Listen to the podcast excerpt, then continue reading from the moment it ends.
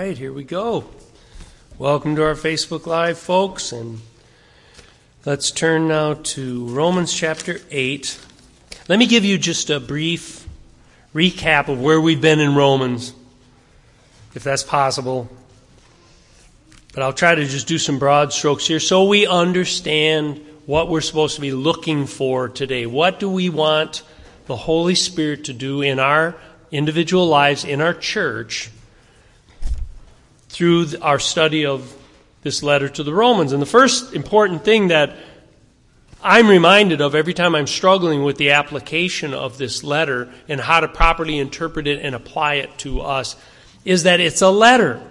Kim and I talk about this over and over. It's just so critical to remember wait a minute, this is not a systematic theology.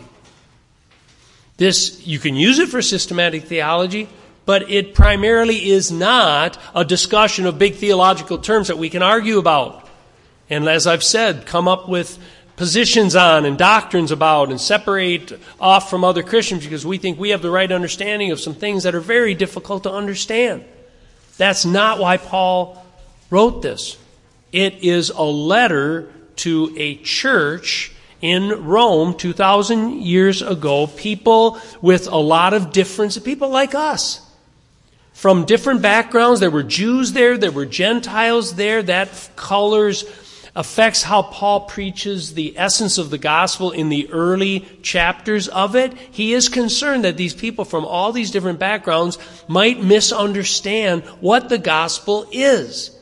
And Paul makes it clear that it is not the group you belong to. It is not your pedigree.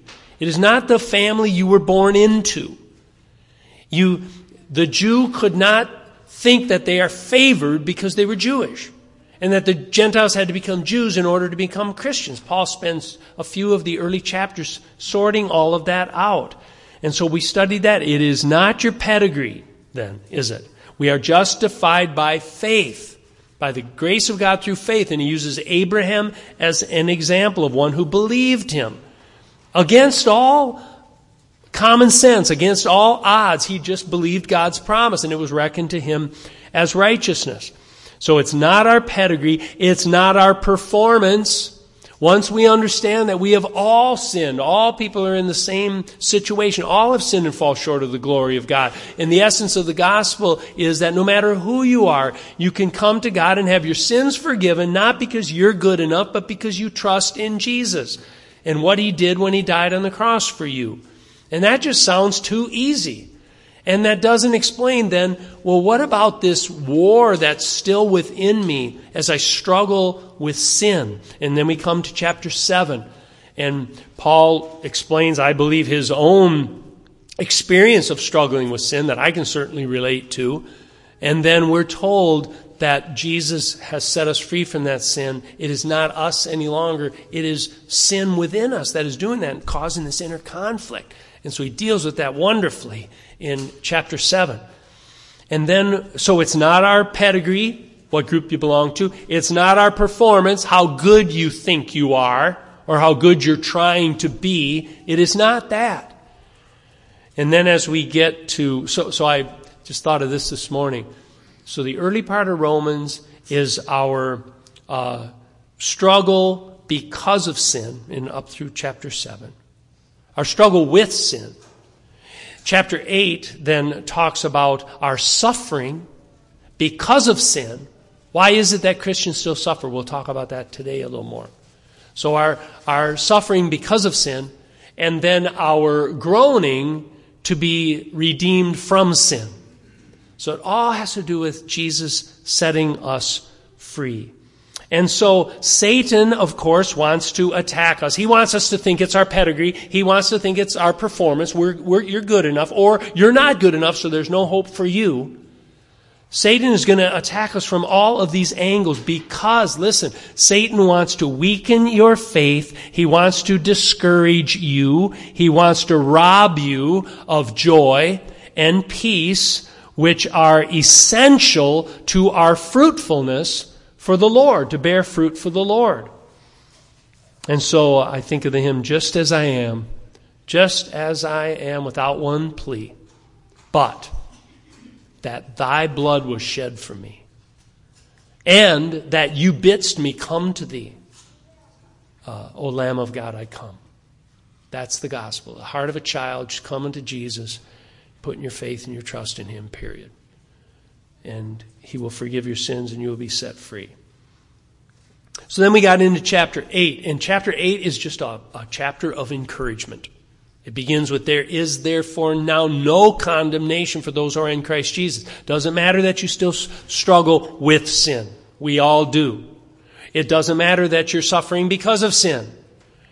And so there's no condemnation for us anymore. And then he talks about us receiving the Spirit with uh, in whom we cry out, Abba, Father, just as Jesus did. We're, we're brothers of Jesus. We're co-heirs with Christ. And he's encouraging these Christians. And as we come then a little further down, uh, last couple of weeks we studied God's predetermined plan for each one of us. That he predestined you to become conformed to the image of, of his son. That's going to happen. That's what is happening in the midst of all your suffering. And those he predestined, he also called in time. Those he called, he also justified, just as if we'd never sinned. Our sins are forgiven. And those he justified, it's as good as done. He also glorified. It is so certain that it's going to happen that he can speak about it in the past tense. The resurrection is going to happen. You're going to be raised from the dead, get a new glorified body like Jesus. It's as good as done. That encourages the Christian. And F.F. Uh, F. Bruce wrote, Could there be any stronger encouragement to faith than the contemplation of God's saving purpose for his people moving forward to its predestined consummation? Could there be anything more encouraging than that? No. And now he continues in one of the most beautiful passages of the Bible that you've all heard many, many, many times. So let's dig into it and put it together. And may the Holy Spirit encourage your heart as you put your faith in Jesus today and in the midst of whatever it is that you have gone through, whatever you are going through, whatever you will go through. May this knowledge and truth be an encouragement to you. Now, Paul begins this section with a series of seven rhetorical questions. And a rhetorical question is a question that kind of has an obvious answer. He begins with the first one in verse 31. What then shall we say to these things? Well, what we should say to these things is, Hallelujah. Thank you, Lord, for saving me. Thank you for setting me free. Thank you, it doesn't depend on me. Thank you for showing me what's going on when I'm struggling with sin. Thank you for explaining why the suffering is happening and how it's purposeful and what you're trying to do in my life through it. Thank you, Lord. What then shall we say to these things? And I'll just tell you, my outline is flowing right out of Psalm 18 because in my, in the Bible I was reading Psalm 18 Thursday, Friday, and Saturday. And in Psalm 18 we read this. I love you, Lord. This is David King David, just a person like you and me, a human being, fully human beings struggling with sin, suffering from the consequences of sin, praying to be redeemed from sin. David, King Saul, the king of Israel, whom David respects because he's a, a humble man of God, he respects Saul. Saul wants to kill him. His father in law wants to kill him. The king of Israel wants to kill him. The one who had been anointed by God is after his life. And so are the Philistines. And all of the, because David is Saul's commanding officer, and he's fighting wars all the time. People want to kill him left and right. And this is what David wrote. He said, I love you, O Lord, my strength. The Lord, he's right in the midst of this stuff. The Lord is my rock and my fortress and my deliverer, my God, my rock in whom I take refuge, my shield and the horn of my salvation my stronghold. I call upon the Lord who is worthy to be praised, and I am saved from my enemies. So as I was meditating on Psalm 18 and I'm studying Romans 8, I'm seeing how they go together. That's where David went. And so I took some of the language out of Psalm 18 to come up with these uh, characteristics of God or truths about God that we're going to find in answer to some of these rhetorical questions. But the first question is simply asking about what, what should our right response be to what we've already learned in Romans chapter 8? It should be extremely encouraging. We should be stronger. We should be more at peace. We should be more confident. We should be less fearful, less anxious. That's the right response. So, what then shall we say to these things? And now he goes into his next rhetorical question, 31b. If God is for us, who is against us? Now, you might say, well, uh, there's a lot against me. I've got health issues. I'm not getting any younger. Uh, Satan is certainly against me, isn't he? Aren't all of people who are doing Satan's bidding, aren't they against me? Isn't that what's going on in our culture? I mean, it seems to me a lot is against me. Ephesians chapter 6, verses uh, 11 through 13 says that our struggle is not against flesh and blood. It's against the principalities and the powers and those uh, spiritual forces of evil that are all around us that we can't see. That's true. Peter says in 1 Peter chapter 5 verse 8, Peter said, "Be sober, Christian. Be sober. Your adversary, the devil, prowls about like a roaring lion just seeking someone to devour and he's after you." So how can Paul ask this question? Well, if God is for who can be against us? Satan? Yeah, but not ultimately. Not finally. That's the answer to the question. If God is for us, then who can possibly be against us? Because God is our protector. Right? God will not allow his saints to suffer harm. Yeah, physically, maybe, temporarily, yeah, but not ultimately. Look at verse 32. He who did not spare his own son. So he's talking about God being for us. He who did not spare his own son, but delivered him up for us all. Now, there's an allusion, certainly, to Genesis chapter 22. Let me just read to you from Genesis 22, verses 12 through 16. He's, if you just read about this, if you're reading your Old Testament, please read your Bible every day. Read about Abraham. Read about Isaac and Jacob. Read about, Paul refers to Abraham throughout the book of Romans. And let me just read to you Genesis 22 12. The angel of the Lord said to Abraham, Abraham, Abraham. And Abraham said, Here I am. He's just about ready to sacrifice his son Isaac on the altar. He has the knife above his son. God told him to do that to test him. And then the angel said, Do not stretch out your hand against the lad. Do nothing to him, for now I know that you fear God, since you have not withheld your son, your only son, from me. This is a, this is a foreshadowing of Jesus. Then Abraham raised his eyes and looked, and behold, behind him a ram caught in the thicket by his horns. And it, Jesus. And Abraham went and took the ram and offered him up for a burnt offering in the place of his son. And Abraham called the name of that place Jehovah Jireh, as it is to this day. The Lord provides. In the mount of the Lord it will be provided. Then the angel of the Lord called to Abraham a second time from heaven and said, By myself I have sworn, declares the Lord, because you have done this thing and have not withheld your son, your only son, then he goes on to say how greatly he's going to bless Abraham. But now back to Romans 8:32. He who did not spare his own son, God did not hold back. God did give over his own son, but delivered him up for us all. How will he not also, along with him with giving us Jesus, how, how will he not also, along with Jesus, freely give us all things? This is an argument from the greater to the lesser. I preached this uh, years ago, I think on Easter even once. But this is an argument from the greater to the lesser.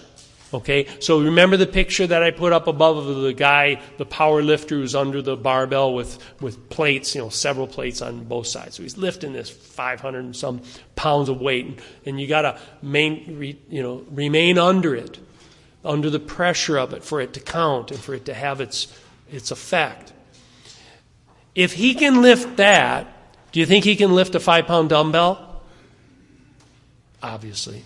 That's what's happening here. Paul's saying, if God didn't spare his own son, how will he not also, along with Jesus, then graciously give you all things? So if you're here today, or you've gone through something, or you're going through something, and there's moments where you wonder if God's going to be faithful or not. I mean, think about the people in your life. How much do you trust them? How dependable are they, really?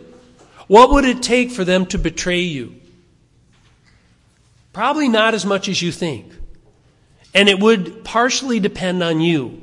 If you blow it toward them, if you uh, betray their trust, if you, uh, you could do all kinds of things that suddenly would cause their love to cool toward you, and, and they might turn away from you. You know, what, what's the percentage chance of that happen if you were really blowing it? But when it comes to God, what's the percentage? What's the percentage of, of His faithfulness to you? What's the percent? Is it 100%? Yes. Is it out of a, out of, on a scale of 1 to 10, how much does God love you? A 10. He will, because I have blown it, and He still loves me. I have sinned, and He still forgives me. So I know for sure that my Father will never, ever, he who did not, so this is what you've got to remember when Satan is attacking you and telling you, maybe God doesn't love you as much as you think. You're really, chapter 7, looking in the mirror and seeing a bum. And you're feeling really bad about yourself. Satan will be all over you, causing you to question God's love for you. And that's where Romans 8:32 says, he who did not spare his own son. You got to remember that. But gave him up for us all. How will he then not also, along with him, do the easy thing? He will give you everything that you need. He will strengthen you. He'll give you the grace that you need right now and every moment forever. God is our provider. God sent his son Jesus and if you trust in that and you remember that and look back on the track record, you will know. Look up above at Matthew 6:33. This is right after Jesus talked about anxiety. He said, "Don't be anxious. Why are you so anxious? Seek first his kingdom and his righteousness, and then all these things, everything that you ever want and worry about will be provided to you."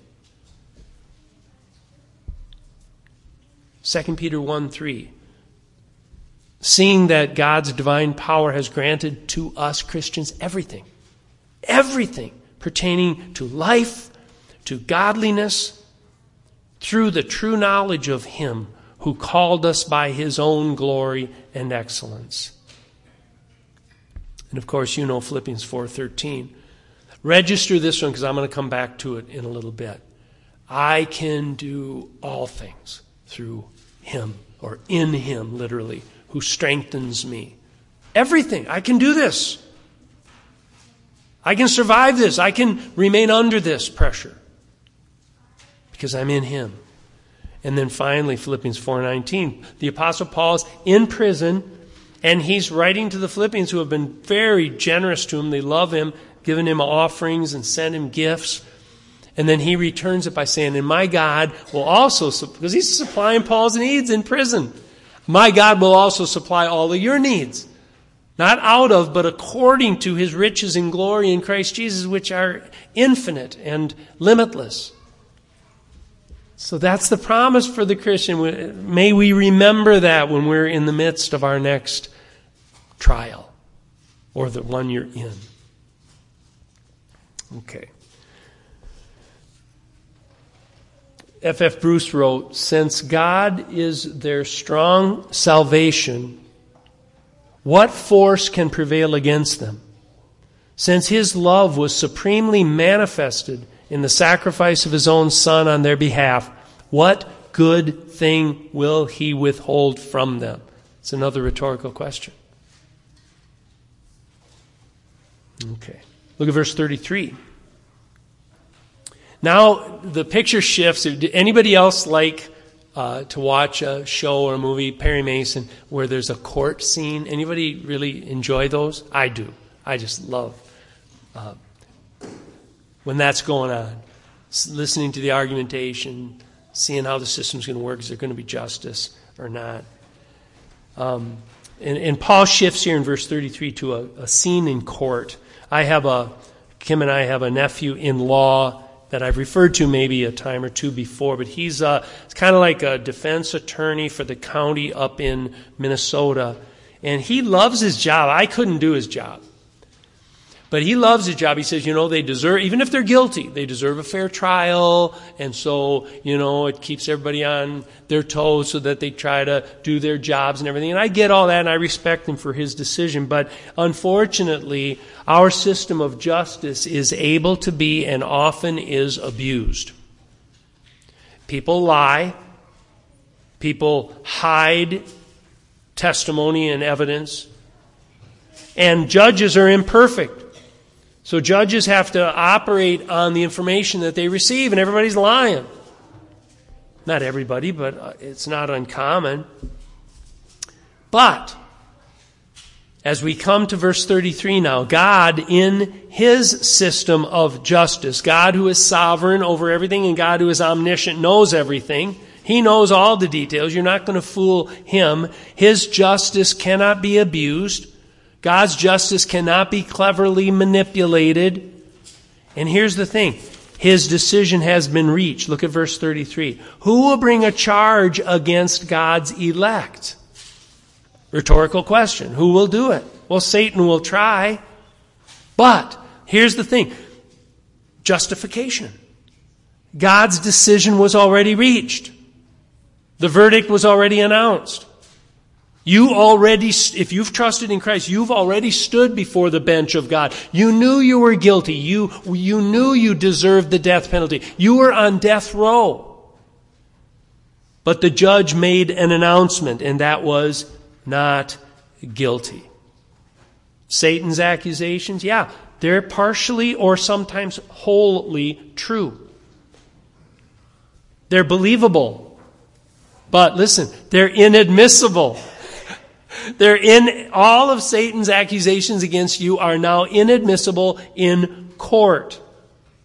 I love it when somebody gets up and blah, blah, and then the judge just says, overruled. That's what God says. When Satan says, yeah, but, yeah, but look at, he blew it again. Overruled. It's thrown out of court. Our crimes have passed the statute of limitations. We already went through it. There is no double jeopardy. You will never be tried again for your past sins. So don't let Satan try to get into your head and tell you otherwise. So who can, so the answer to the question, who will bring a charge against God's elect? God is our refuge. God is the one we go to and say, no, no, no. You cannot accuse me of that anymore. There, I am not condemned for that anymore. Romans 8 1. There's no condemnation. So who is the one who condemns? Who will bring a charge against God's elect? No one successfully.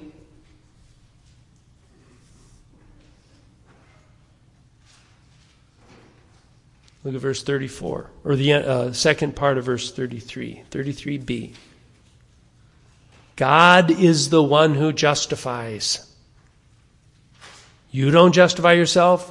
Satan doesn't justify you. God is the one who justifies. Who is the one then who condemns? Well, yeah, we were on death row, but we're not anymore. Christ Jesus is he who died, rather, who was raised. Now, this is the important historical stuff that I was encouraging the children to think about and for you to think about. We need to just look back at history.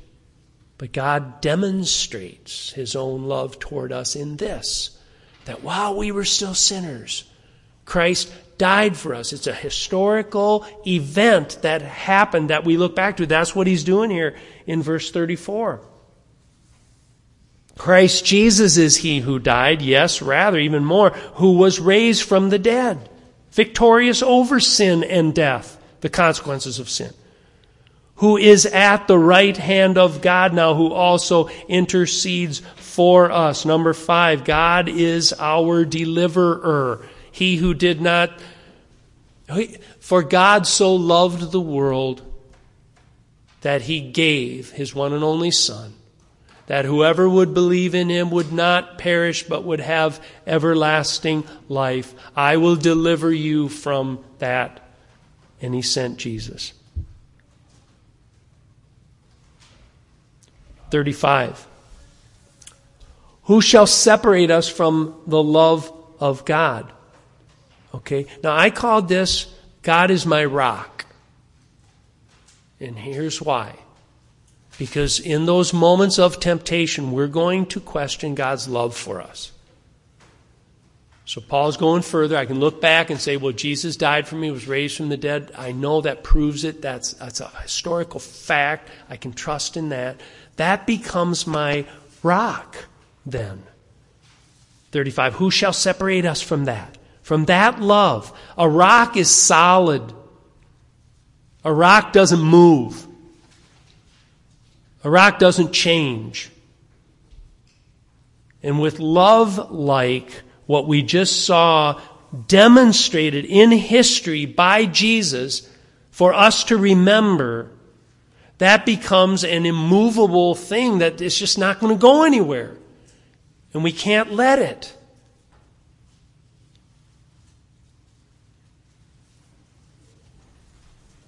Now, again, there's, there are many threats to our security, our sense of security in Christ. There's no threats to our security, but our experience of that peace and that resting is often threatened. So look at verse 35b. Who will separate us from the love of Christ? Now, Paul goes through a list. I'll look at the picture up above of the Apostle Paul. He, he lived it. Let me read to you from 2 Corinthians chapter. Where do I have that written here? Or 1 Corinthians chapter 11, verse 23. When Paul believed in Jesus. When Ananias came to Paul and said to him, Paul, uh, Jesus is calling you. Jesus said to Ananias, I'm going to have you tell him how much I'm going to suffer, how much he's going to suffer for my sake. So Paul knew from the beginning that this was not going to be an easy ministry. So listen to what the Apostle Paul experienced. In 1 Corinthians 11 23, are they servants of Christ? I more so. Now, he goes through a list of things that he had experienced. Uh, in far more labors, far more imprisonments, beaten three times, or beaten times without number, I'm sorry. Beaten times without number. I've lost track of how many times I've been beaten as a Christian. That's a lot of times often in danger of death. Five times I received from the Jews 39 lashes. Three times I was beaten with rods. Once I was stoned and left for dead. Three times shipwrecked. A night and a day I've spent in the deep. On frequent journeys. In dangers from rivers, dangers from robbers, dangers from countrymen, dangers from Gentiles, dangers in the city, dangers in the country, dangers on the sea, dangers among false brethren, in labor and hardship through many sleepless nights, in hunger and thirst, often without food, in cold and exposure. And then, apart from these external things, there's the daily pressure upon me of concern for all the churches. Paul is groaning. And he writes this he said, What will separate us from the love of God? And he goes through a list of stuff that he knows firsthand. Shall tribulation? That word means pressure. It's the word that's used of being under all that weight, like we are. The next word, distress, is a great word. I picture standing on, the, on a subway just being crushed in. It's, it's narrow, narrowness, uh, which means to be crowded or pressed or compressed or squeezed or crushed. Is there anybody in here today who feels that way? Do you feel like, is it maybe, like we said last week, maybe it's not the one big thing. Some of you have big things going on. Others of you just have a whole bunch of little things, and everywhere you turn, there's another responsibility, there's another demand, and just about the time you're completely at your wits' end, the phone rings, and somebody else wants something else, and it's just like crushed in. Will that separate you from the love of God? Persecution? Famine, nakedness, peril, sword? No. Why not? Because God is our fortress. Number seven, God is our fortress.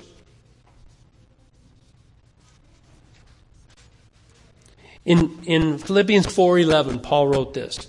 This helps me understand the concept of how God is our fort. Paul wrote, Not that I speak from want. He's in prison. He says, Not like I lack anything. Not that I speak from want, because I have learned to be content in whatever circumstances I am. Can anybody remember what the word content means? It is literally, it, the transliteration of that Greek word is self sufficient. Self sufficient. And to the Christian, we say, well, we're not self sufficient, we depend on God. No, what Paul means is this He means that God is my fortress, that I'm in Christ. I can, that's why 413 says, I can do all things in Christ who strengthens me. So Paul sees himself, as we have talked, in Christ. So I'm in my fort, I'm protected. There's all kinds of enemies on the outside. There's all kinds of boneheads on the inside. But yet here I am. I've got a, a well that is goes into a limitless supply of water. I've got all the sunshine that I need. I have everything I need in this fort to survive forever. I can do all things in Him, and I'm content, I'm self-satisfied. I'm self I'm self-sufficient because I'm in Christ.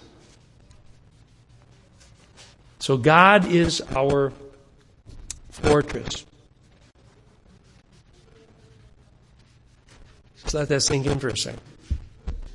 So, in the stuff that you're going through now, can you just for a moment say a quick little prayer now and just say, Lord, if you're in Christ, I'm okay. I'm good. Nothing, nothing, none of this stuff can separate me from your love. Nothing, none of this can separate me from your protection. Nothing can separate me from your ultimate promise that you're going to glorify me. That's where I'm headed. And all this pressure is part of the process. We'll come back to that in a moment. Now, he ends his uh, rhetorical questions with a series of su- supporting suppositions. He just states a few things here in the last couple of verses. In verse 36, we have what I've called uh, number one under here I've called this the ironic reality. Wouldn't you think, now come on, this would work better for me. What do you think? Wouldn't it be better? Wouldn't it have been better if God planned it that once we became a Christian, we never sinned anymore, we never struggled anymore, we never groaned anymore. We were the rich ones. We were the good looking ones. We were, we have the best clothes. We're the uh, happiest people. Everything going great so that people could just look at us and say, look how different they are. Everything is way better for them than it is for us. Wouldn't that have been better? But here's the ironic reality. Look at verse 36 as Paul quotes Psalm 44:22 just as it is written, For your sake we are being put to death all day long. I mean, Christians are supposed to suffer. We read that earlier in the chapter. If you share the sufferings of Christ, look up above, John 16:33. This is what Jesus said to his disciples. He said, These things I have spoken to you, so that in me you may have peace. In the world, you have tribulation. You will struggle with sin. You will suffer because of sin. You will groan for redemption from sin. The rest of your earthly life. In the world you have tribulation, but take courage. I have overcome the world. That's the ironic reality. And the ironic reality then uh, goes into verse 37, and we see this. Number two God is our Savior. For your sake, we were being put to death all the day long. We were considered as sheep to be slaughtered. But in all these things, we hyper conquer. Super conquer is what the word says. Hyper. In all of these things that he has just mentioned, all of those trials, all of those hardships, all of the suffering, all of the groaning, all of that, everything that we will ever go through in the present tense, which means always we're going to be doing this. We are always over conquering those things. Through him who loved us. And he's certainly referring to Jesus' death on the cross, who loved us and demonstrated it on the cross. So God is our Savior. All the suffering, listen, all the hardships, the, stuff Jesus predicted, all of that, all the trials, all the tribulation, all the pressure does not stop, does not stifle, does not inhibit the Christian. None of that can inhibit us unless we let it. Because the way that God is taking all of those ingredients of our lives in the mixing bowl, He's working all things together for good. God has taken all the ingredients of your life, every single last thing that has happened in your life, He is mixing together in the mixing bowl, working it all together for good, and He's shaping it in His hand to look like Jesus. So, all of those trials that we're going to face are meant to train us, to strengthen us, equip us, increase our effectiveness to influence others. Not by them looking and saying, oh, look at how good looking they are, look at how wealthy they are. No, when they look and they see, even though they are suffering, maybe they're suffering because they're Christians, but if they look at us suffer in peace, and joy and the fruit of the Spirit, then oh, there's no, there's no other explanation other than that person has God. Ironic, but that's the way God designed it.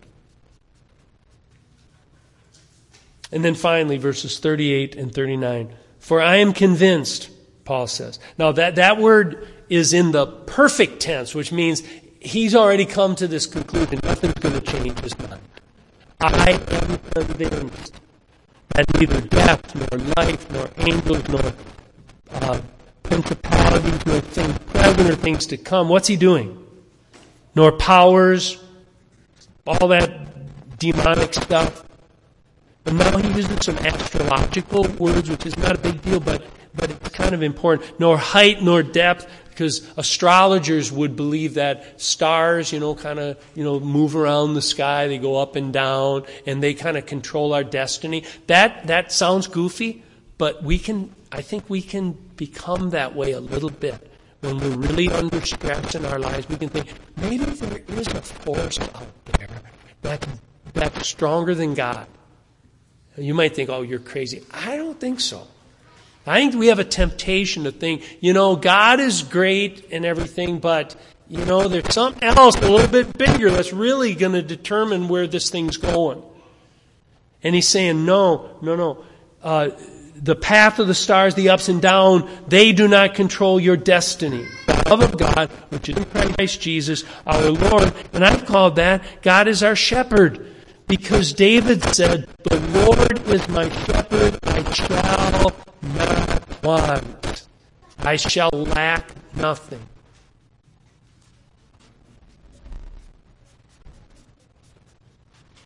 Listen to this quote from John Bunyan in Pilgrim's Progress. Little old English, it's really good. So here's John Bunyan. He says, But one day, as I was passing in the field, And that too with some dashes on my conscience. He probably had been struggling with sin of some sort. But dashes on my conscience. Fearing lest yet all with no sentence fell upon my soul. Thy righteousness is in heaven.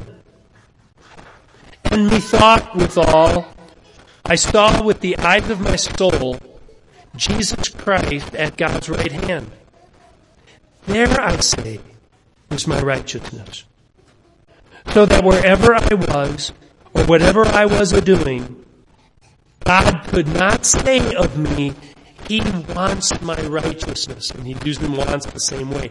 He lacks my righteousness. God will never say that of me. He's deficient of my righteousness. For that was just before Him. I also saw, moreover, that it was not, listen to this. I saw that it was not my good frame of heart that made my righteousness better, nor yet my bad frame that made my righteousness worse.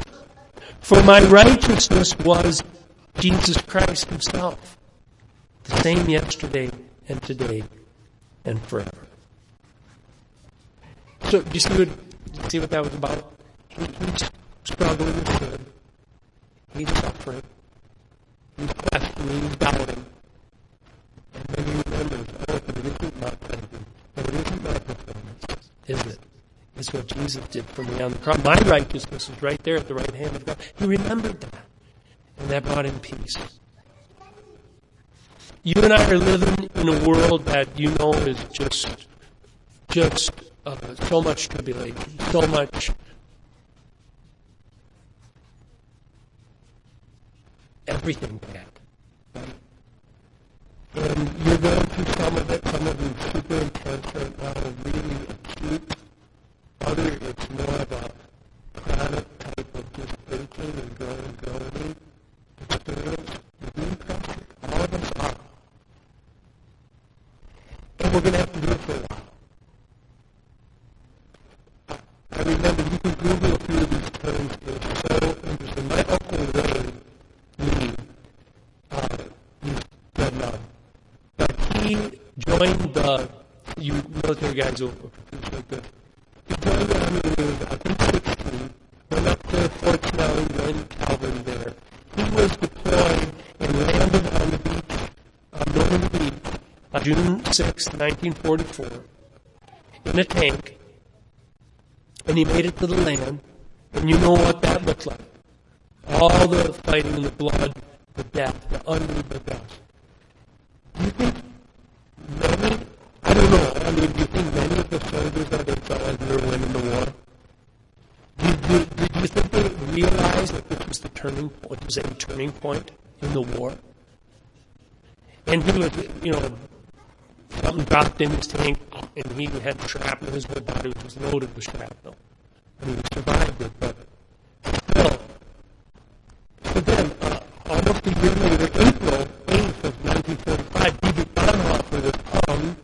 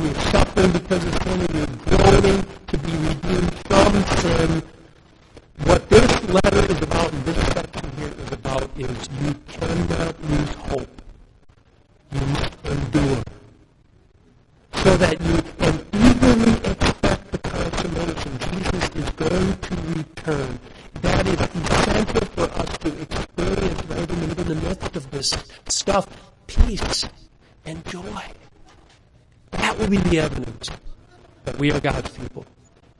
And then we will be able to bear fruit. And we'll be, we'll be able to be more effective as we tell other people about the hope that we have in Jesus and what Jesus has done. So I'd ask you please to bow your heads and just let me read this to you one more time. And, and you just receive it. Let the Holy Spirit shower His grace, just kind of pour out His grace upon you.